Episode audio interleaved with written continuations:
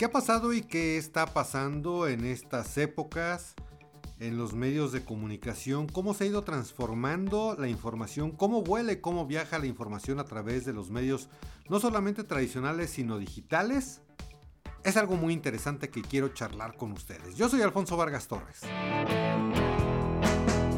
Un café entre amigos. Con Alfonso Vargas Torres. Así es, muy queridos amigos. Oigan, pues eh, sé que me he retrasado un poco en las grabaciones de estos podcasts. Eh, realmente, pues ha habido por ahí algunos otros compromisos que he tenido que cumplir.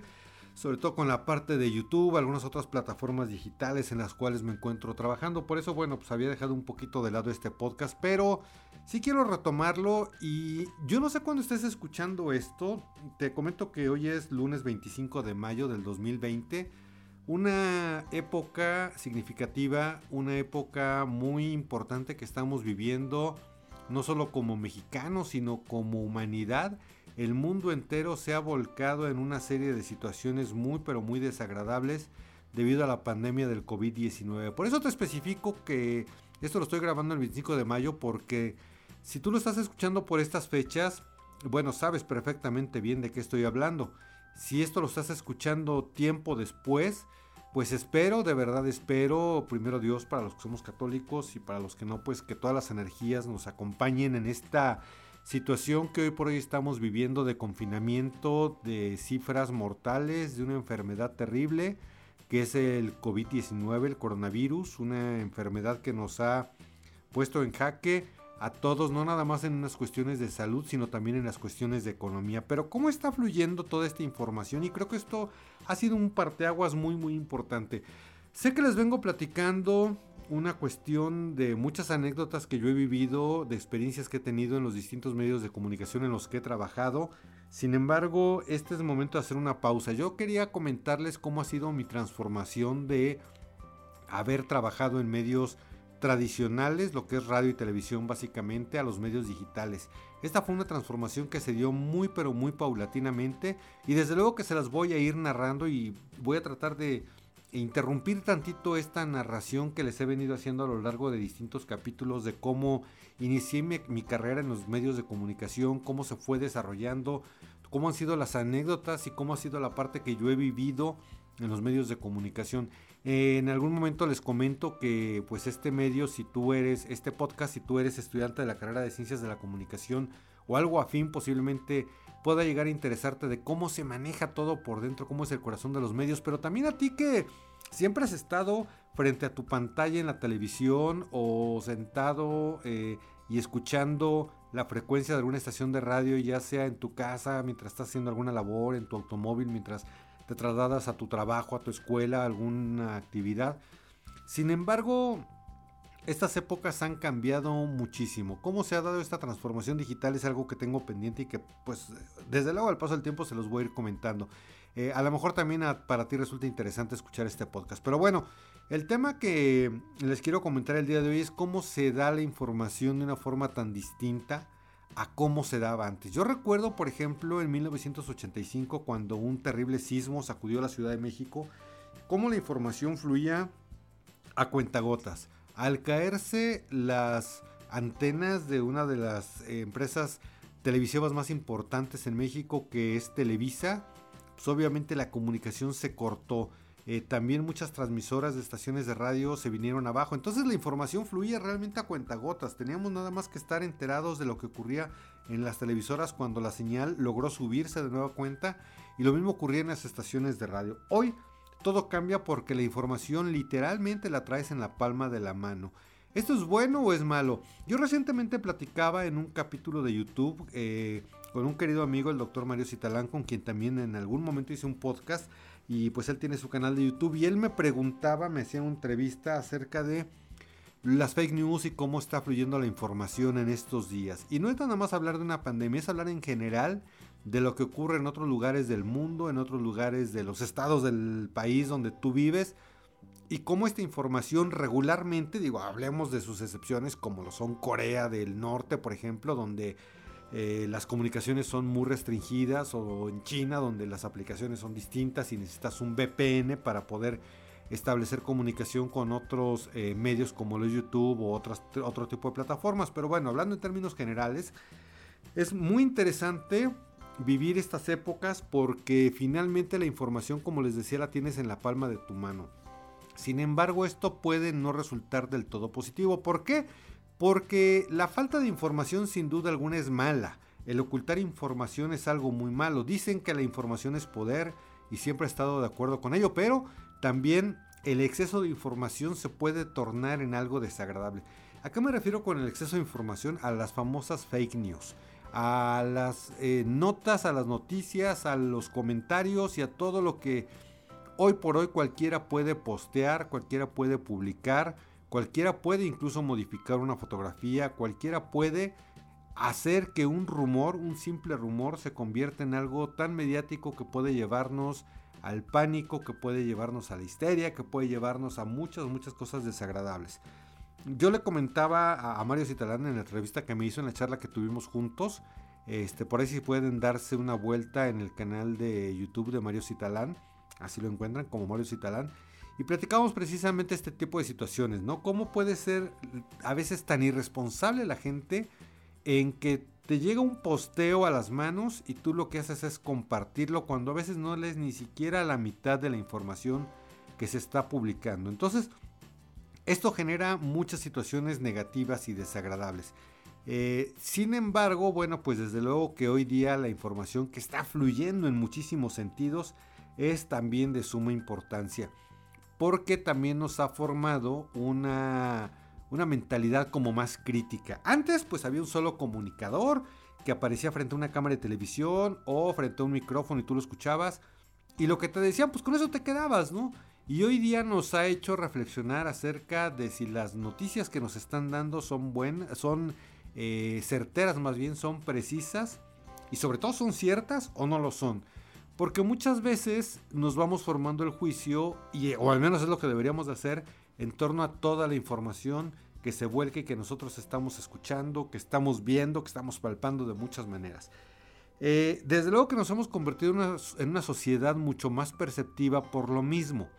Porque el hecho de que tú tengas el teléfono en tu mano, o la tableta, o la pantalla de la computadora, y tú puedas estar scrolleando y detenerte un momento, perdón, a pensar qué es lo que está ocurriendo realmente, bueno, pues eso es algo maravilloso y es algo formidable. Ahora, la reflexión que les quería también comentar, que les quería hacer es cómo va y cómo está cambiando esta parte de las comunicaciones digitales.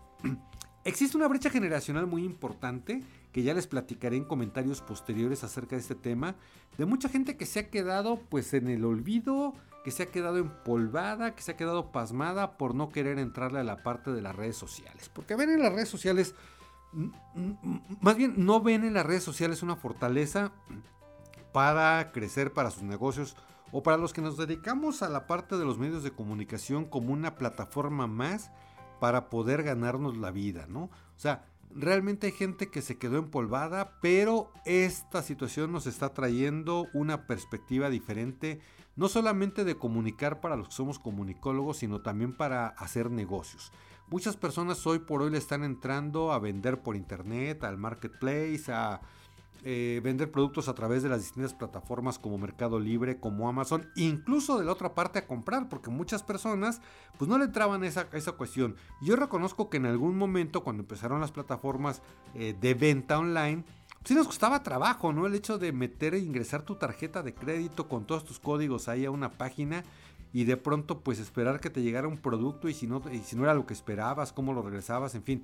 Eh, había como cierto temor, ¿no? Sigue pasando y sigue habiendo fraudes. De hecho, a mí no hace mucho me hicieron un fraude, compré una disque impresora digital en una página ahí de internet que eh, pues scrolleando en Facebook me llegó una, promoción, una publicidad, yo quise comprar esta impresorita para regalársela a mi, a mi esposa y resulta que pues era un fraude porque yo di mis datos de la tarjeta de crédito y nunca me llegó la impresorita. Eso lo pueden checar también en el canal de YouTube. Pero bueno, Lejos de este tipo de cosas, no, hemos aprendido también a comprar, a hacer transacciones por internet, a ofertar nuestros productos y nuestros servicios. Entonces las plataformas digitales se han convertido de alguna manera en una cuestión eh, que se ha convertido en una forma de vida para muchas personas. Y en esta situación que estamos viviendo, muchas cosas han cambiado y muchas cosas seguramente van a cambiar de aquí en adelante. No nada más por las cuestiones de salud, sino también por las cuestiones de economía. Muchas personas vieron la oportunidad precisamente en todas las plataformas digitales de anunciarse, de promover sus productos y sus servicios. Realmente es algo interesante para quienes nos dedicamos de lleno a hacer contenidos digitales porque muchos patrocinadores nos están volteando a ver.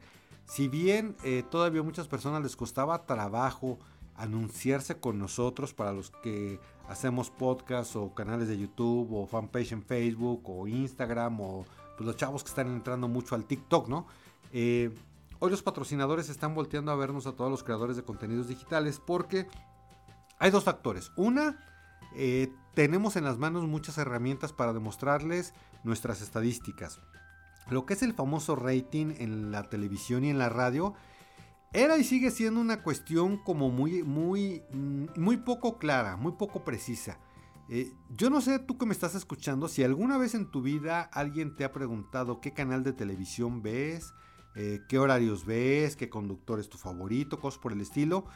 Y desde luego que a través de los aparatos receptores de televisión y de radio, pues no se puede medir que tú en este momento estás viendo un programa de televisión específico. Por eso a mí me daba mucha, mucha, mucha risa cuando a ti te decían que los ratings minuto a minuto funcionaban de una forma. Pero les prometo que se los voy a comentar en el próximo capítulo. Ahora lo único que quería hacer, queridos amigos, es esta reflexión de cómo ha impactado en estas épocas los medios digitales y cómo en situaciones como las que estamos viviendo hoy, situaciones por cierto muy pero muy desagradables, como lo es esta cuestión de la pandemia del COVID-19, nos está llevando a ser más críticos, nos está llevando a tener más información en la mano, pero también nos está llevando a un exceso de información que sin duda alguna nos puede hacer mucho daño porque tampoco se trata de crear pánico, tampoco se trata de crear y de generar una cuestión negativa en tu mente. Así es que la invitación es que tú cuando estés en tus redes sociales te fijes muy bien de quién está posteando lo que tú estás leyendo o lo que tú estás viendo,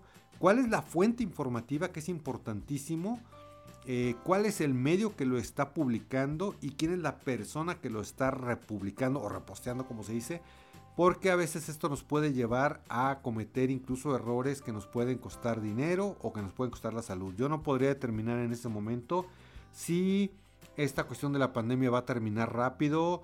Eh, se habla de, de vacunas, se habla de pruebas rápidas, que esa es una situación que a mí me pareció desagradable en su momento porque precisamente una empresa que se dedicó a traer pruebas rápidas de COVID-19 a, México, a la Ciudad de México, que es desde donde les estoy eh, transmitiendo este podcast, y resulta que estas pruebas pues obviamente tenían un costo porque las exportaban y pues obviamente era una oportunidad de negocio para estas personas, y le estaban dando en dos mil pesos si te la mandaban a tu casa o 2.500 si venía una persona en una ambulancia a hacerte la prueba.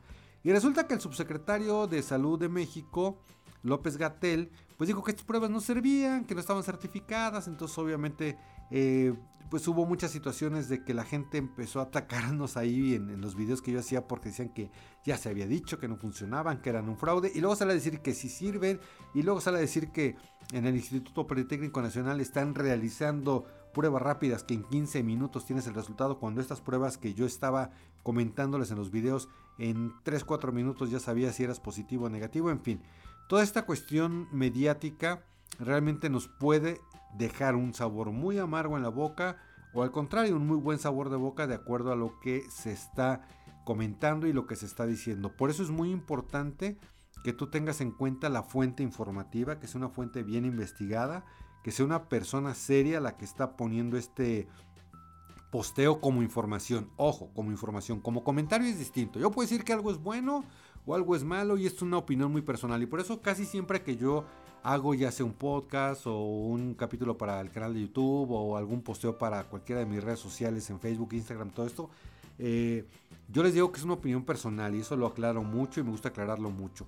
Pero pues queridos amigos, es de esta manera como se está desarrollando esta cuestión informativa en los distintos medios de comunicación. Oigan, y quiero agradecerles muchísimo, estoy viendo aquí las estadísticas de todos los capítulos que he estado subiendo a los distintos lugares donde se puede escuchar este podcast, a las distintas plataformas, que puede ser en Anchor FM, que puede ser en Spotify, que puede ser en, bueno, en muchísimas plataformas, en Google Podcast desde luego. Y quiero agradecerle mucho a las personas que me escuchan allá en la Unión Americana. Saludos a los Estados Unidos, en Irlanda, desde luego pues aquí en México, en España, Perú, en Alemania.